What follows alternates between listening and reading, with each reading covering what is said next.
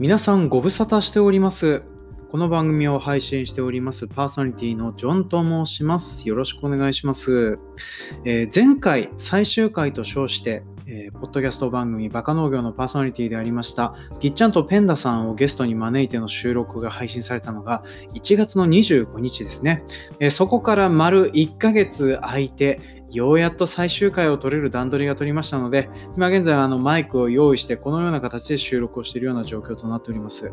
皆さん聞いていただいてなんとなく音の違いがわかるでしょうか。ですね、今現在ちょっと新しい収録機材が届きましてね、最終回なのに収録機材が新しく届くというね、あれです、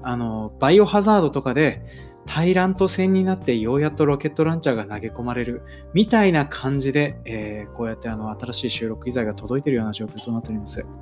でこうやって収録機材も届いたので、ようやっと重い腰を上げて最終回撮りましょうかというふうに思いまして、今回こうやって録音をしているんですけれども、今回お話しする最終回はですね、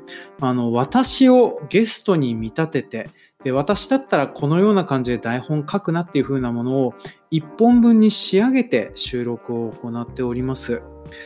それでこれから収録を行うことになるんですけれども、どんな流れになりますかというと、まず私がなかなかね顔を表に出さない、正体不詳なようなね農業者だったりはしてたんですけれども、その理由っていうのが単純に私自身が大した農業者ではなかったっていう風なのがありまして、それでわざわざ話すこともねえかなとは思ってはいたんですけれども、ここ最近お米も自分でようやっと順次売れるようにもなってきたし、ポッドキャストもこうやって幕を迎えるという風なこともありましてね、この辺のことをひっくるめて最終的に仕事論というかそういう風な部分までお話ができればなっていう風に思っております。というわけで今回はですね、大体お便りコーナーやら何やらもやらなくちゃいけないので、それも踏まえますとやや30分40分50分コースかな、そのぐらいになるかなと思っておりますので、よろしかったら最後までお聞きください。というわけで今回も参りましょ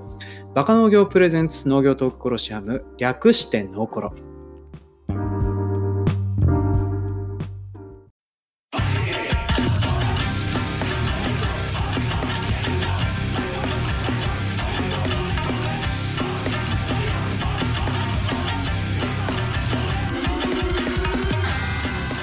はい、この番組は全国津々浦々の農業関係の皆様と農業に関係があるようなないようなお話をあれやこれやしていく不真面目系農業トーク番組です。メインパーソナリティは私、北海道江別市在住30代米農家のジョンと申します。よろしくお願いします。で最終回のゲストなんですけれども、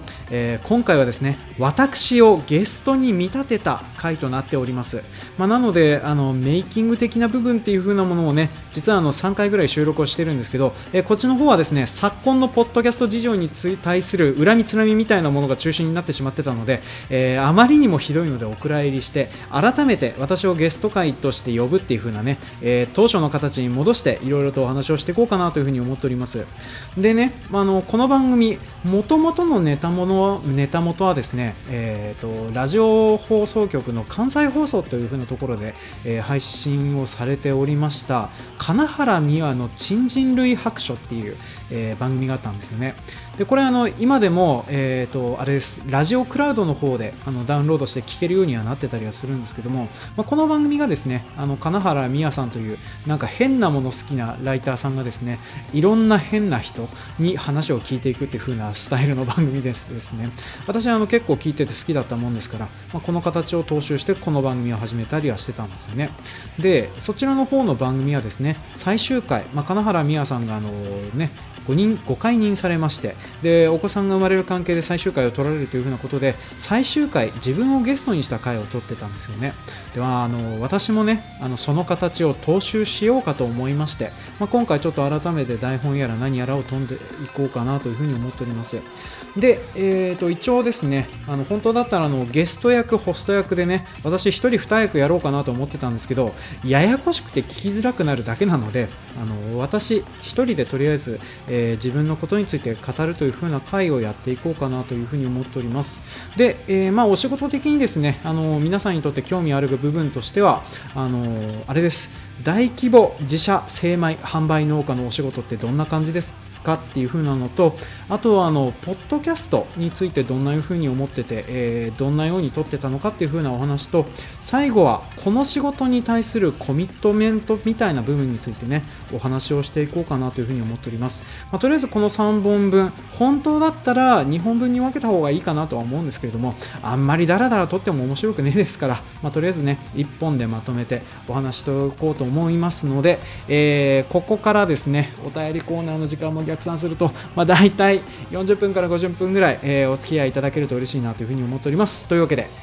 話をしていきますね。じゃあまず、3部構成でね、さっきも出た通り、大規模自社精米販売農家っていう風なところと、ポッドキャスト、農業へのコミットメント、これがそれぞれ1部2部3部という風になっておりますので、順繰りにお話をしていきましょう。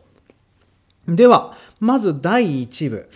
大規模自社精米販売農家っていう風な部分についてからお話をさせていただきますね。でこれね、大規模っていうのがちょっと恥ずかしいです。っていうのも多分大規模な米農家さんっていうと、例えば新潟とか北海道で言ったら旭川とか、そこら辺になったら平気で100ヘクタール超えてるのが当たり前だったりするんですよね。でそれで新潟魚沼とか行ったらね、もう100ヘクタールのものをね全部自社でさばききるみたいな状況を見てたりするとね、それは恐ろしいなっていうふうに思ったりはするんですよね。で正直なところうちの会社はそこまでの規模ではないです。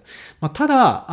一般的なお米を自分で売っている農家さんよりは売っている自負があるんですけれども、これあんまり他と比較をしたことがないので、その程度で大規模っていうふうに思ってるっていうふうに言われるとね、ちょっと恥ずかしい部分もあったりはするんですけどね。言うたらとりあえず当番組の方にもゲスト出演されていた竹本さんと、うちは面積的には2回寄ってるんですよね。水田の面積自体は2回寄ってるっていうのが正しいんですけどね。でこの売っている量とか、その辺のことを考えたら、自前で販売をガツッとしてるって部分だったら、もしかしたら竹本さんの方が多いかなと思うんですけれども、でもどうだろう、精米所の規模を見るとうちの方が精米はしてるんじゃないかとかね、この辺で無駄に張り合ってもしょうがないのでね、ちょっと細かく話をしていきますね。でまず、うちの、会社の規模みたいなものを話しておきます。でうちの江別市にはですね、農業生産法人が全部で7社かな。でそのうちのすごくマイナーな部類の会社だったりはします。一時期ですね、ちょっと僕の会社を予測してくれてる方とかもいらっしゃいましたけれども、予測はちょっと間違っておりましたね。ただバカ農業宛てにですね、バカ農業のジョンさんへという風な形で最終回のギフトを送ってくださった方がいらっしゃったんですけど、その方は正解です。私の元に届いておりますのでね、ちょっとびっくりしました。はい。でその江別市の中でもですね、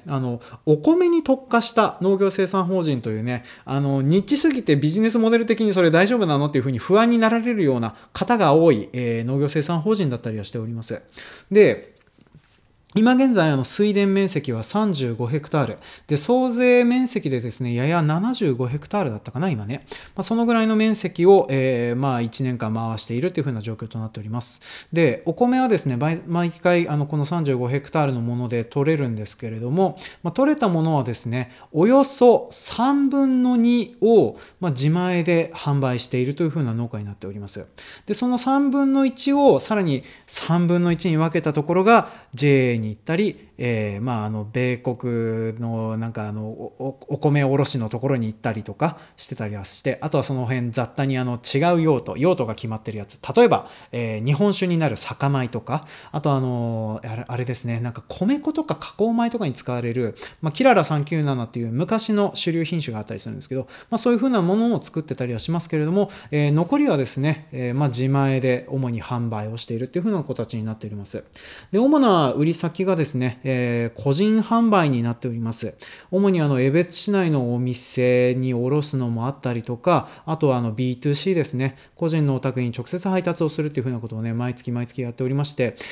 このビジネスモデルというかやり方はですね、バカ農業を始めていた当初からぎっちゃんから本当にそれは効率が悪くてあれだぞっていうふうに言われ続けてたんですけれども、私は考えがあってやってたからいいんだよっていうふうなことをずっと言ってたんですけれどね、なかなか理解していただくまでに時間がかかったっていうふうな状況となってっております。で、それの個人販売したり、あとは業務ユースですね。江別市内の飲食店さんの方に、毎週卸させていただいたりとか、あといろんな店舗さんに置かせていただいたりとかっていう風な形でね、いろんなところにお米を売って歩くっていう風なことをやっております。で、当然イベントやら何やらとかありますと、私がイベントの予約を受け付けたりとか、連絡入れたりして、自分で店頭に立ってお米を売るっていう風なことをやっております。で、大体のイベントですね、私自分で立って販売をしておきますので、大体こういうね、江別市からお米を売ってますっていう風な形で来ている人がいると、話しかけるとこの声が聞こえてくるかなと思いますので、札幌近郊にお住まいの方、江別近郊にお住まいの方はですね、ちょっとそういう農業関係のイベントで、ジョンさんいそうだなと思ったら声をかけてもらえると、ちょっと喜ぶかもしれませんね。で、今現在はですね、お米だいぶ売れるようにはなってるんですけども、どのぐらい売ってるかっていうと、ちょっとさっくりとした数を出すのが恥ずかしいんですけどね、一応精米している量的には、月平均で7トンほど精米をしております。多い月で10トンぐらい、少なくても5トンぐらいは精米してたりはしますかね。時期によってこれ精米する量っていうのが変わってまして、当然10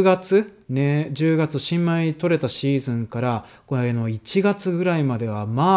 精米するお米がとにかく出てきます。で、2月3月になるとちょっとずつ落ち着いていって、6月になると一旦もうほぼ固定客しか注文がないような状況になったりするんですけどね。で、7月で在庫の帳尻合わせみたいなのでドカッと精米して販売したりなんだっていうのをするんですけれども、そんな感じでですね、ほぼほぼ自分でお米を精米して売ったりなんだりしてるんですよね。で、うちこの月5トンぐらいの精米なのですけどね、なかなか精米機の性能的な部分っていうのが微妙ですしね、大体精米機のメーカーが出してるのって個人の農家さんがやるようなクラスのやつと、大規模な精米工場がやるようなやつの2択なんですよね。で、ちょうどうち中間な業者なもんですから、その中間の精米機やら何やらっていう風なのをね、用意するのが大変で、導入するのが結構時間かかったんですけどね、3年前に導入したかな。それで今現在はもう1時間に、何秒だ ?1 時間に10秒ぐらいの精米ができる性能の、精米ラインと精米施設みたいなものを持っておりまして、そういう風なので、本当に精米したものをガツッと、自分たちの米袋に入れて、自分たちの、ロゴが入っている箱に入れて、売ったり発送したり、そんなようなことをしてたりはするような状況となっておりますね。で、うちお米の売り方としてはですね、特徴の付け方が多分他の生産者さんとはまた違った方向に行ってるんですよね。他の生産者さん、まずお米を売りましょうってなると、何をするかというと、SNS映えみたいなことを狙っていきますよね。その他、できる方法としては、例えば中山間地でお米を作ってらした当番組の方にもゲスト出演してもらったお米博士とかの会社とかは、無農薬っていう風な付加価値をつけるっていう風なのと、あと玄米の粒の大きい品種を選定して、それを自然栽培で作っていくっていう風なことをやってたりはするっていう。で、そういう風な意味合い付けで、なん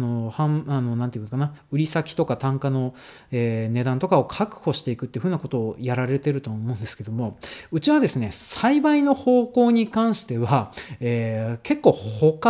そんなに工夫してる部分はなかったりはするんですよね。農薬もバッチリ使いますし、肥料も化学肥料を使ってますし、栽培上で特に目立ったようなことはしておりませんね。ただ、今現在ね、お米の移植の方式って、田植えの方式っていろいろあるんですけれども、ポット苗方式、マット苗方式っていう風な2種類ありまして、うちはこのポット苗方式という、苗立ての手法を使っております。で、マットとポット、どう違うのっていう風になると、マットっていうのは平べったいのし板みたいなところにやつに土を詰めて、そこにギッチギチに米の苗をつけて、植えていくっていう風な方法なんですよね。で、田植え機の仕組みとしてはそれをちぎって田んぼに植えていくっていう仕組みになってるんですけれども、ポット苗方式っていうのはですね、穴がびっちりその箱に開いておりまして、その穴の中に、必要な分だけ種と土と肥料を入れて混ぜ込んでそれを育苗していくっていう風な状況になってるんですよ。で、これのいいところっていうのは、とっても苗を大きくした状態で植え付けていくっていうふうなことができるので、田んぼに生えた状態から、苗の姿っていうか、ある程度大きい状態で始められるっていうふうな感じですね。あれです。早生まれで体が大きい子が体育で勝つみたいな、そんなイメージでいてもらえると大体いいかなとは思うんですけどね。そんなような形でですね、北海道どうしても雪が溶けたりするとかっていうね、影響があったりするので、始まるのが遅かったり、温度が上がりにくかったりするっていう風なのがあって、でそれで北海道とか寒いところを中心にこのポット苗方式っていう風な主体になってたんですけども、ここ最近はねやっぱりマット苗の方がいいなって思うことが結構ありましてね。っていうのもポット悪いところっていうのはなんていうの、面積食うんですよね。マット1枚で、の苗の量と、ポット苗のやつ、大体ね、ポット苗のやつ5枚分ぐらいだったかな。もっと少なか、もっと多かったかな。ぐらいなんかちょっと差がありまして、それで管理するハウスの頭数とかが必要になったってきたりして、で、あとね、このポット苗のポットのね、板がね、結構頻繁に壊れるんです。1枚500円もするんです。で、毎年、やや30万円ぐらいの出費があるんです。買い替えとかでね。そんな感じでですね、ちょっと方式的に非効率だなっていう風な部分もあるんですけれども、美味しいお米を作るためにこういう風なものを使ってたりはしますと。で、栽培方式としてはこんなようなところで、あとは北海道の観光的な部分にのっとってやってはいるんですけれども、一番力を入れてた部分っていうのがですね、うちは精米とか配達とか、そのロット管理とか、そういう風な管理手法の部分にすごく力を入れている生産者だったりします。正直なところね、米屋やってるのかっていう風なぐらい頑張って力を入れようかなっていう風に思っておりますね。で、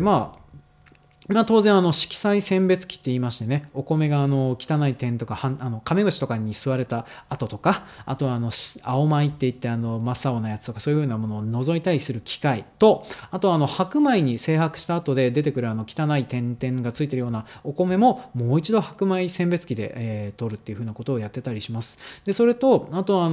米の温度が上がりすぎない、精米機みたいなのも使っておりまして、お米の劣化自体も少なくするとかね、そんなような形でですね、収穫した後、お客さんの口に届くまでが我々の仕事というふうなことを考えておりまして、そういうふうなので、皆さんの手元に届くまでに美味しいお米を結構な大ロットでも対応できるようにしていくよっていうふうな形で、弊社はずっとやってきておりました。主に私がそんなことを考えたりやってきたりしておりましたね。そんな感じでですね、今現在はJGAP的なものもやっておりますし、あとは精米所の中身のことについてはですね、ハサップ基準って申しますか、あれです、加工用のね、お米やら何やらとか、そういうふうな加工食品を出しているところはハサップの基準を守ってねっていうふうにお達しがあったっていうのもあるんですけど、そういうふうなのにも気をつけてやってるっていうふうなのもありまして、今現在はだいぶそのお米を出荷したりして味が安定しているとか、品質の劣化が漏れがないとかっていうふうなところでだいぶ評価いただいているような感じでですね、ありがたいことに今現在はふるさと納税とかでお米が爆発的にね出ているような状況となっておりますね。本当にうちの強みはなんだろうな、1対10キロとかだったら他のお客さんとかに負けることもあるかもしれないです。それにしたって大抵のお米よりは美味しいお米はうちは作ってはいるんですけれども、それをですね、同じ品質のものを100対200対300対っていう風なのを、同じ納期で出すことができるという風なのがうちの強みだったりはしますので、本当に会社の農家として頑張ってやるんだっていう風なの意気込みでずっとここまでやってきているような状況となっておりますね。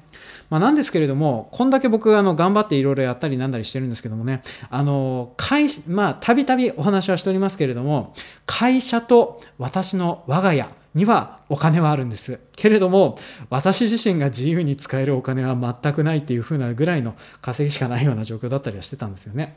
でそれで一応お金とか年収とかに関しては、今年からね、私は役員になりましたので、役員の責任も負いつつ、役員待遇のお金もいただけるようになりますのでね、年収は大幅にアップする予定ではございますけれども、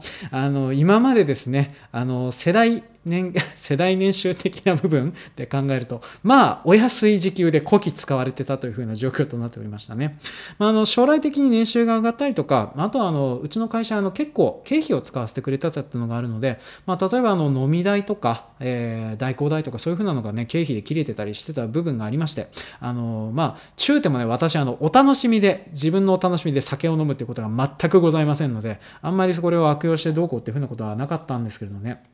そうやったことはないんだけど、どうも福利厚生費っていう風な名目で風俗に行けるそうなんですけど、本当ですかね。やったことはないんだけどね。はい。ね、でそんなことを、まあ、でまあ、とりあえずうちの会社としてその辺でだいぶお金を出してもらってたっていう風な部分もあったので、まあ、ある程度安月給でもなんとか、それとあとそういう風な年収でも許容してくれたうちの妻がいたからっていう風なので、まあ、今現在は娘もおりますし妻もおりますしね、あとはなんかもう家も建ててしまいましたので、このローンを払い終わるまでは死ねないなと思いつつね、日々生きているような状況だったりはしております。で、まあ、そんなような、稼ぎの農家でこんなような暮らしをしてたりはするんですけども、まあ、普段どんなような生活をしているのかとか、そんなような話もちょっとしていきましょうかね。まずあれです。自主的な参加を強要されている団体というふうなのはね、いくつか私所属しておりまして、まあ、代表的なのが農協青年部でございます。41クラブに関しましてはですね、在部前に辞めております。で、その他ですね、今現在は、ニンニクとスイートコーンの生産部会の役員もしておりますし、あとは地域の水門を管理する業者さんみたいなのもやってるのと、あとは江別市の観光協会っていうのがありまして、まあ、それの、まあ、役員でもないですけど、ちょっと下っ端みたいな形で働いております。で今年からは上会っていってなんか普通の農家のおじさんの集まりみたいなのに顔を出すような形になっておりますね。それと皆さんがにとってすごく悪名高い組織となっております消防団。実はですね、これガス屋さんに聞かれたら怒られると思うんですけども、私消防団やってないんですよね。もともとうちの会社の中でですね、3人消防団員がいるんですよ。で、それね、全員が全員消防団をやってるとですね、いざ大変な時に誰も会社のことを守る人がいないんじゃっていう風な話になりまして、まあ、一番そそっかしくて、あとはそそっかしい割には豆でなんとか対応とかが得意だよっていう風な私がですね、まあ、消防団をやらずにいるという風な状況になっておりますね。ただですね、うちの弊社の代表をしております社長がですね、まあ、消防団員なんですけれども、その社長が辞めた場合、私新人消防団員として入ることになるのかなっていう風なね、恐怖感は常日頃から持っておりますね。だから、皆さん頑張って、双方大会は絶対に禁止しようという風な動きをこれからもね私支援していこうと思っておりますのでね、この辺に関しましてはよろしくお願いします。で、そんなような感じでですね、まあ、外部の活動やら何やらもいっぱいやってるんですけども、まあ、一応私仕事上ですね、業務時間やら何やらも取っておりまして、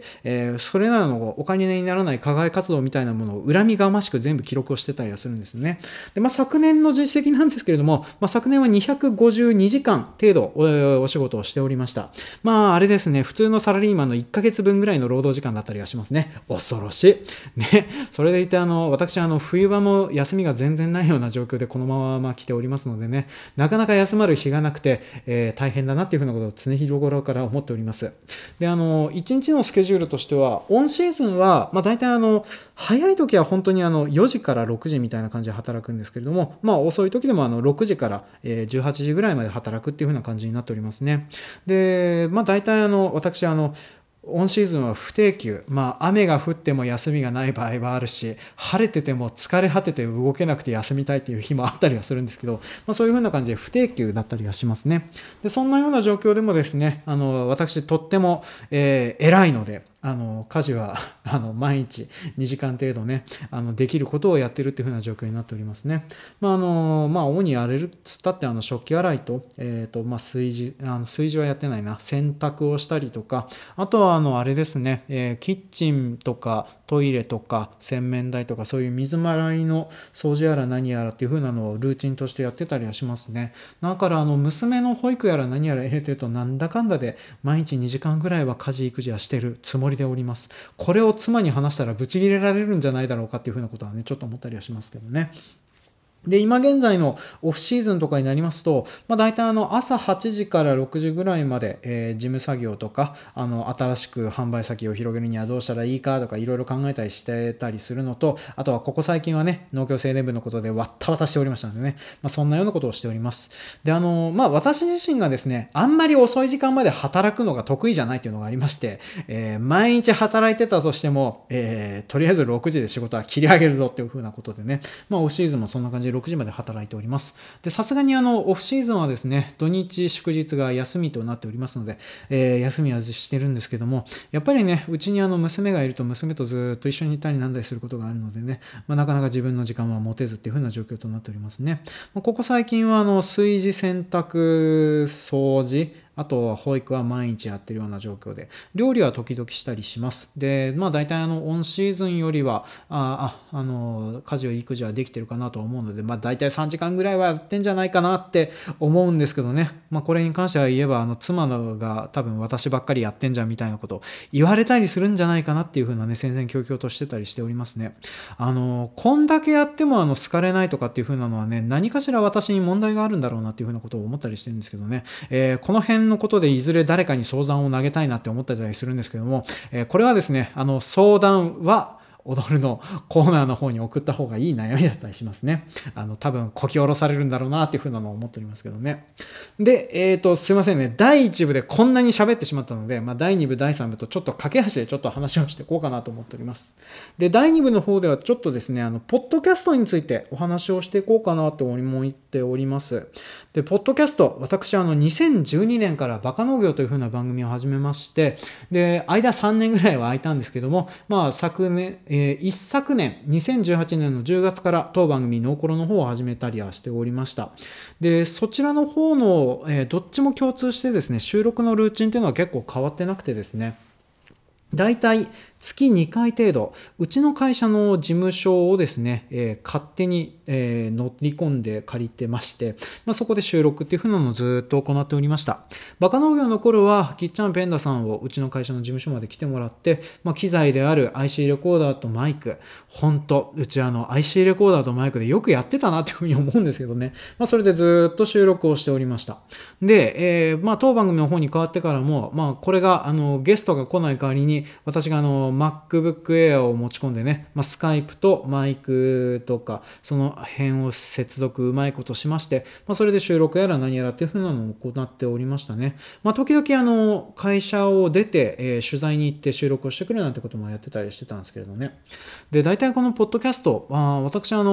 編集とかはですね、ほぼ取って出しをするばっかりでですね、音質とかにはこだわってたりしてたんですけれども、音質のこだわり方が、どっちかというと音圧のこだわり方だったんですよね。私農家に聞いてもらいたいと思って当番組を始めてたりしてたので、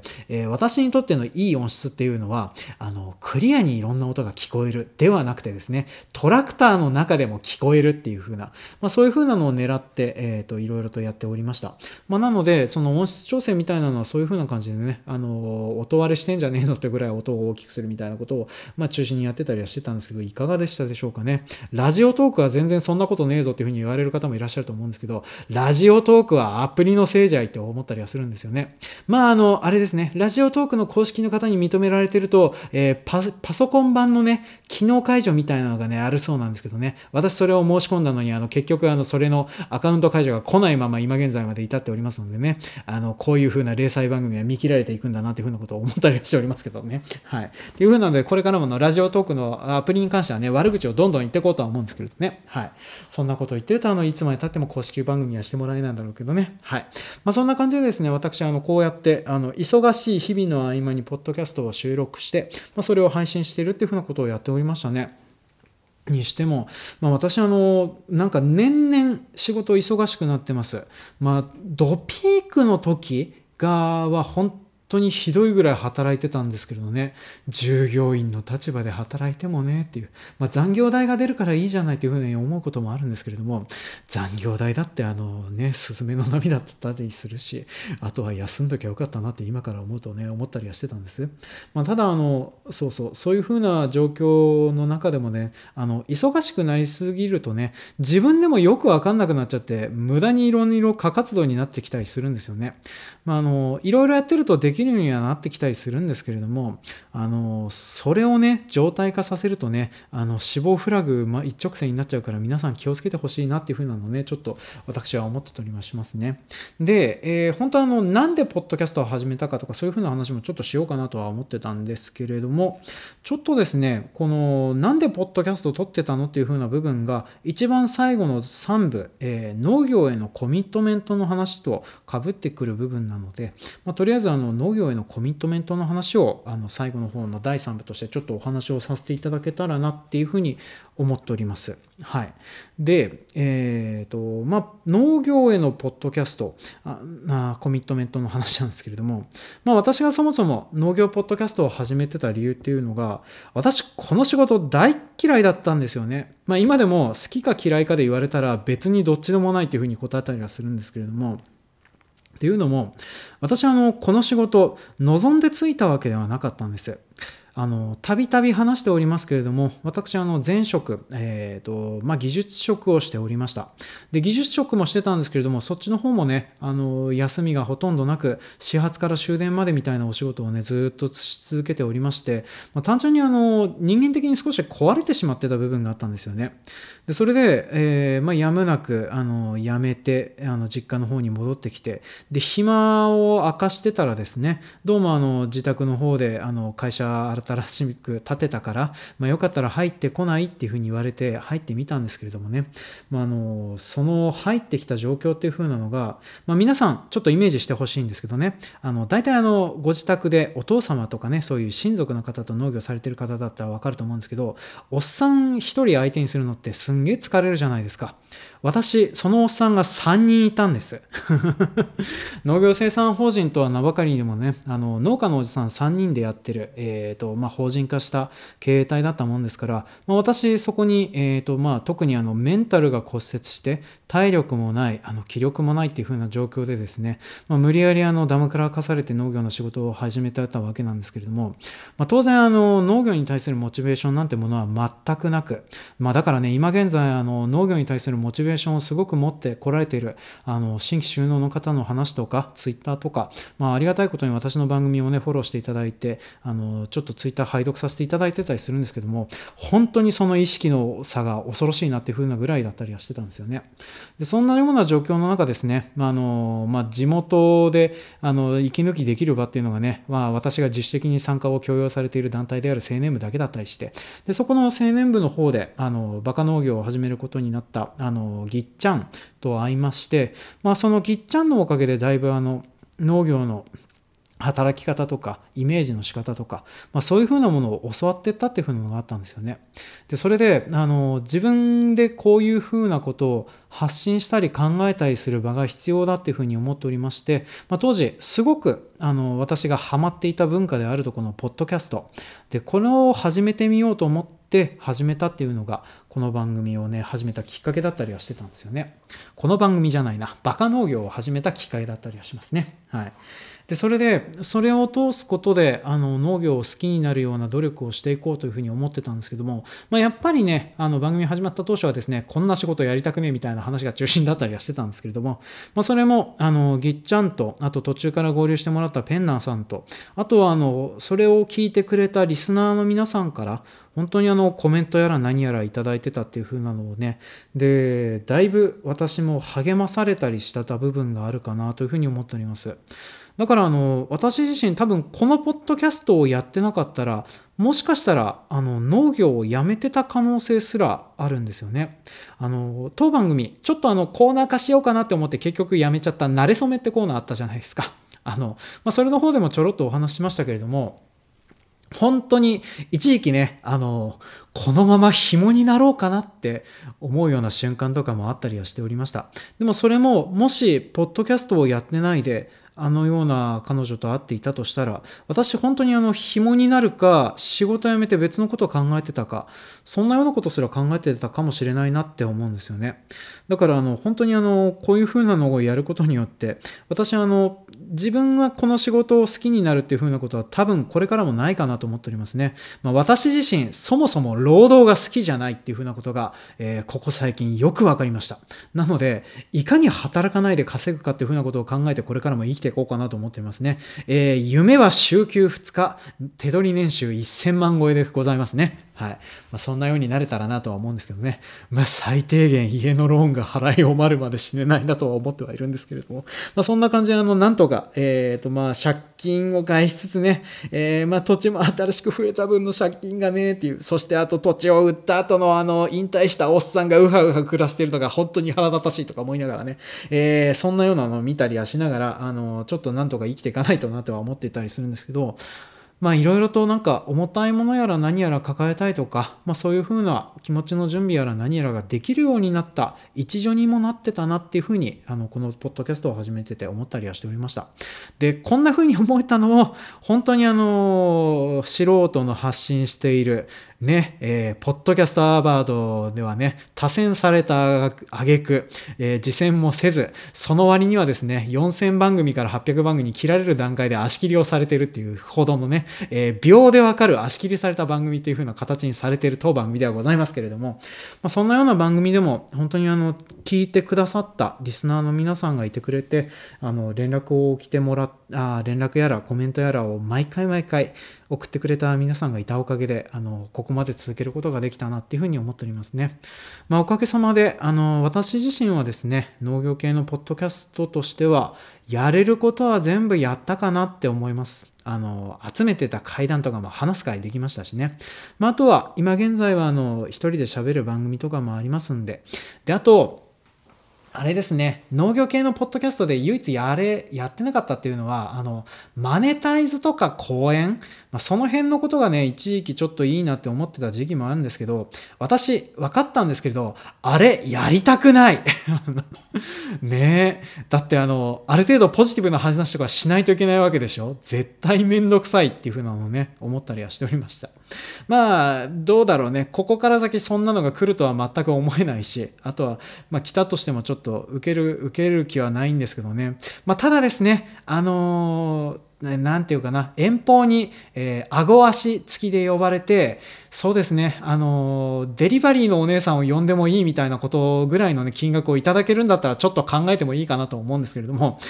正直なところ別に私はそういう風なので釣られてもなんかなっていう風なのも思いますのでね、そういう風なので私を呼ぶぐらいだったら鶴ちゃん呼んだ方がいいじゃんという風なのは思っておりますので、まあ私はちょっとこの手のことは別にいいかななんて思っております。でそういう風なので、まあ、それだけはやってなかったんですけれども、まあ、あとちょっとねポッドキャストでやり残したことは、農業系ポッドキャストはもうないかなとは思うんですけども、まあ、ポッドキャストでやり残したことがあるのでちょっとそれだけやって、まあ、ポッドキャストも引退かななんてちょっと思ったりはしております。というわけでちょっと長くなってしまいましたね、気づけばここの本編だけで35分か、まあ、2本分のやつ1本分に無理くりまとめようとしたらこんな長さになるよってところでね、致し方ないというふうに思って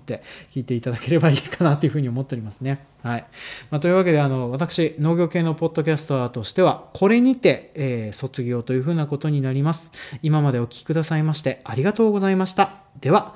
さようなら。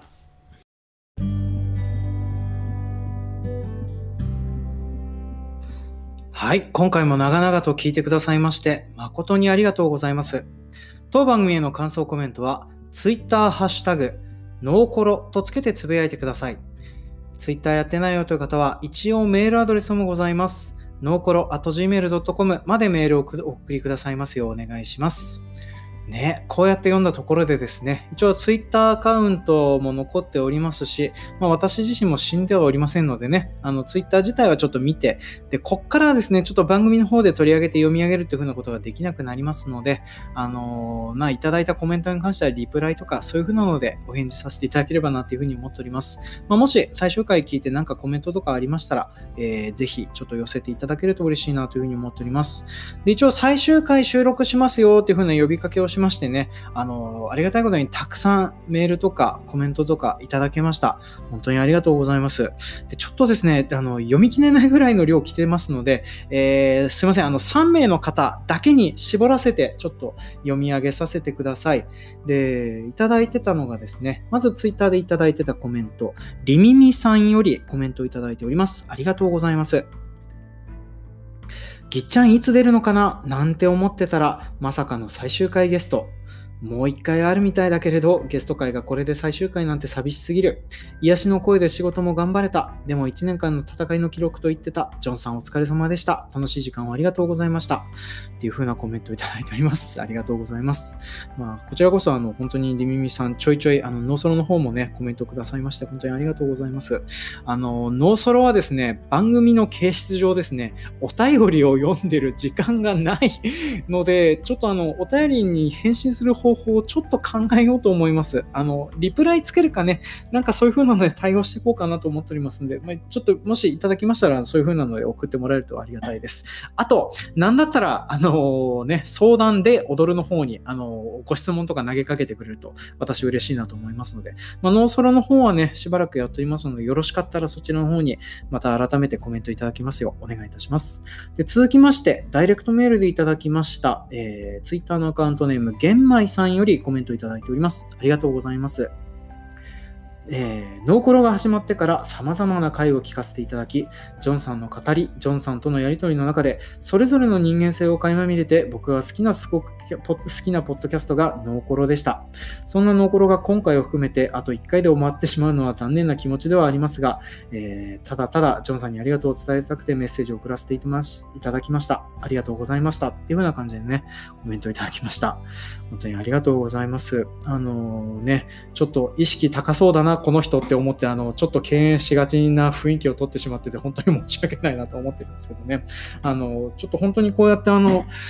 何ですかね、なんか本当にいろんな方に聞いてもらえてたんだなっていう風なのを思ってて、私自身は結構びっくりしてる部分だったりするんですよね。まあ、私はたびたび話しておりますけどね、仕事が嫌いとかね、なるべく働きたくないとかね、まあ、そんなようなことを話している、農業ポッドキャスターでいいのかっていうのはずっと悩み続けてた部分なんですけどね、まあ、翻ってみると逆にいねえからいいのかななんて思ったりはしてた部分だったりはするんですけども、まあ、ちょっとそんなような、輩のやっているところにですねちょっと聞いてこんな風にコメントいただけるのは本当にありがたかったです。一応農業系のポッドキャストとしてはねこれにて最終回となりますけれども、本当に今まで聞いてくださいましてありがとうございました。で、最後に、ちょっとメールアドレスの方にメールをいただきました。いつもコメントをもらっておりましたトリビートさんよりメールいただいております。バカ農業とノーコロの最終回両方お疲れ様でした。バカ農業の最終回は BGM がそうそうこういう曲だったという感じでとにかく懐かしかったです。最終回でぎっちゃんとペンダさんも話しておられましたが、数年前のことでも青春や人間的な成長をリスナーからも感じることができました。なので逆にああもう卒業なんだなと思えて、バカ農業の最終回をこういう形で聞けてよかったなと思います。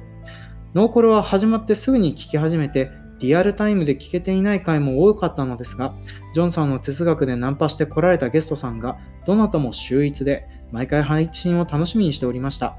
バカ農業ではリスナープレゼントの農産品の送料が無料にならなかったり、ノーコロでは番組感想に対してお礼だけではなく反対意見も伝えていくなど、そういう公正さや緊張感も好ましかったです。自虐トークや下ネタは聞き苦しいことも多くて苦手だったりするのですが、ノーコロでは自身への突き放しの距離感がちょうどよく分析的にお話しいただけてたおかげで楽しんで聞くことができました。ノーコロが卒業になってしまうのはとても残念です。また時期とやる気が来た時に復活してもらえたら嬉しいです。ノーソロは引き続き楽しみにしていますっていう風なね、メールいただきました。本当にありがとうございます。割と心が折れそうな瞬間とかでもですね、トリフィードさんはちょいちょいコメントをくれてたので、だいぶ私助けられた部分があったなという風に思っております。ね、それでこうやってね、まあメールいただいてて、ああそうそうそうだったと思いましたけどね、そうそうそうバカ農業ではリスナーの農産品の送料無料じゃなかったんですよね。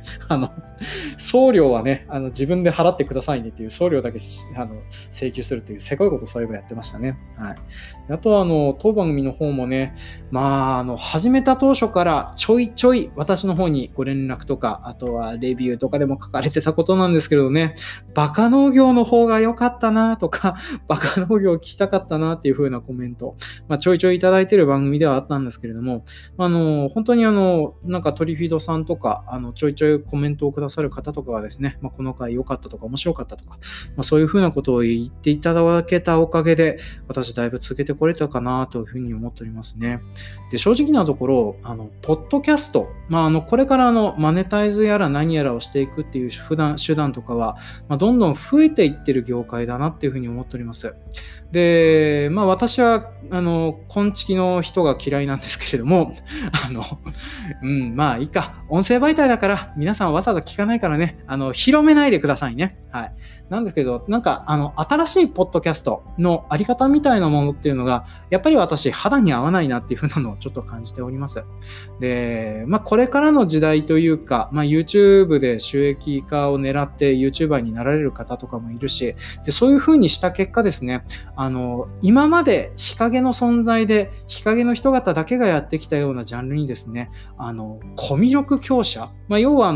弱肉強食のランキングが持ち込まれるっていう風な世界がどんどん広がっていくような状況になってるかなって私は思ってます。 e スポーツにしたってね、昔はゲームしか取り目もなかった日陰者の男の子の唯一の希望の光だったところにね、なんか普通にスポーツもできるし、普通にコミュ力もあるし、なんだったら体力とか顔とかもいいような子たちが入ってきて、そしてそこのトップランクをかっさらっていくっていう風な世の中が普通になってきてます。で、 YouTube とかはもちろんそんな感じでですね、いろんな人方が参入して、よくいろんな番組やら何やらをやってたりするっていう風なのもあって、で、これからどんどんプロとなんかそういうアマチュアの中間みたいな人方が増えていくかなっていう風なのを思っておりますね。でもやっぱりプロはそれだけで飯食ってるだけあってね、本当にプロとそこの差みたいなのは結構差があるなっていうふうに私は思っております。多分 YouTube は YouTube で同じようなものだと思うし、で、ポッドキャストと放送局が配信しているラジオに関しても、なんかね、やっぱりね、ポッドキャストを突き詰めたところでラジオにはなんねえなっていうふうに私自身は思ったりはしてますし、なんないでほしいなっていうふうなのをね、私としては思っておりますね。っていうふうなことを言っちゃいますとね、私もネットラジオの獣人みたいな扱いを受けるんだろうなとは思ったりしておりますけどね。で、これから多分いろいろ参入していく中でですね、こうやって自分でお金もかけずに、ロハで自分でいろいろ準備をして配信してっていう風なことをやっていく唯一のモチベーション源になってたのは、本当に聞いてくださる皆さんの数、それとレビューをいただいてたもの、それとあとちょいちょい寄せられるコメントだったりするかなっていう風に私自身は思っております。で、正直この番組もですね、ちょいとつるちゃんの方から小銭になる話があるけどどうですかっていう風なお誘いから始まってたっていう風な経緯もございましてね、それで若干、マネタイズに関する視点抜刀みたいなことでちょっとツイッターを汚すなどしておりましたけれども、そうなんです。お金とかそういう風なものが絡んでしまうとですね、やっぱりなんだろうな、関わりたくねえやつと関わることになったり、関わりたくねえものとなんか向き合っていくことになったりとかね、そう、お金ももらってるわけでもないのにランキングを気にしたりとか SE を気にしたりとか、そういう風なのはポッドキャスト配信するのにただただ邪魔だなっていう風に思っておりますね。で、聞いてくださってる皆さんとかにお願いというか、多分協力してもらいたい一番のことっていうのは、多分これからも多分農業系のポッドキャストとかいろんなポッドキャストあると思いますけれども、その方々ね、サイレントで聞いてくれるだけでも本当に嬉しいんです。なんですけどたまにでいいんでね、コメントやら何やら寄せてあげるといいかなって思っておりますね。正直なところそれしか、モチベーション源がないポッドキャストの方が私は多いかなって思っております。で、あとはこれからアワードみたいなものをちょいちょいやっていくっていう風なことになると、もしかしたらそういう風なのにフックアップされて目立っていく番組とか、そういう風なのもあるかなとは思うんですけど、でも大抵の番組はそうじゃないし、で、どっちかっていうとポッドキャストの面白いのってそういう風なところに上がっていかないやつの方が面白いんじゃないって私自身は思ってたりはしますね。そう、こういう風に言っていくあたりが老害扱いされる部分なんだろうなとは思うんですけどね。はい。なんですけど、私は多分これからそういう風な感じでですね、一応農業系のポッドキャストとしてのお仕事は全部終えたつもりでおります。なんかね、つるちゃんがまた来年になるかどうかわかんないですけれども、まあとりあえず8月8日、あれです、お味噌汁ラジオのシナヤンが、企画している8月8日のやつはですね、私仕事的に絶対行けるような状況ではないので、まあ行けないんですけれども、まあ鶴ちゃんが冬場になんか農業系のポッドキャスター集めてなんかやるみたいなことをちらっと小耳に挟んだんですけどね、まあこれ本人から話を聞いてないのでどうかはわかんないですけれどもね、はい。ただやるとなっても私多分そこには行かないかなっていうふうにね、ちょっと思ったりはしておりますね。まあ私自身がもうちょっともうノーソロだけはちょいちょい配信はしておきますけれども、でも多分ポッドキャスターとしては、引退していく身なのでね、他の若い子をメインに据えてあげた方がいいんじゃないって私自身はちょっと考えたりはしておりますね。あと仮に行ったとして、鉄兄とは険悪なムードになるだろうし、シナヤンとはピリッとした雰囲気を醸し出すでしょうし、ガス屋さんと私を並べたらめんどくさいぞって思っております。っていうのもあるのでね、まあ、なるべく私以外の方をちょっと呼んで、そういう風なのをやってもらえるといいかなってちょっと私自身は思っておりますね。はい。で、こっからの展開なんですけれども、一応ですね、私新しくポッドキャスト番組やろうかなって思ってますっていう風なのも思って収録機材も買っちゃったんだよね。うん。大体ですね、ちょっとメルカリで安いと思ってね、衝動買いをしてしまった結果ね、いろんな付属品が足りなくて、その付属品やら何やら買い集めてたら結構いい額のお金が出てね、ズームの h6 が買えたなとか思いながらね、収録機材集めたりなんだりしておりましたけれども、まあ、そんな感じでちょっと、まあ、収録機材買っちゃったってのもあるんで、ちょっと1年間ぐらいはね、まあ、ポッドキャスト番組なんかやれたらなっていうふうに思っております。で、まあ、農業系のポッドキャスト番組はもう十分やれましたので、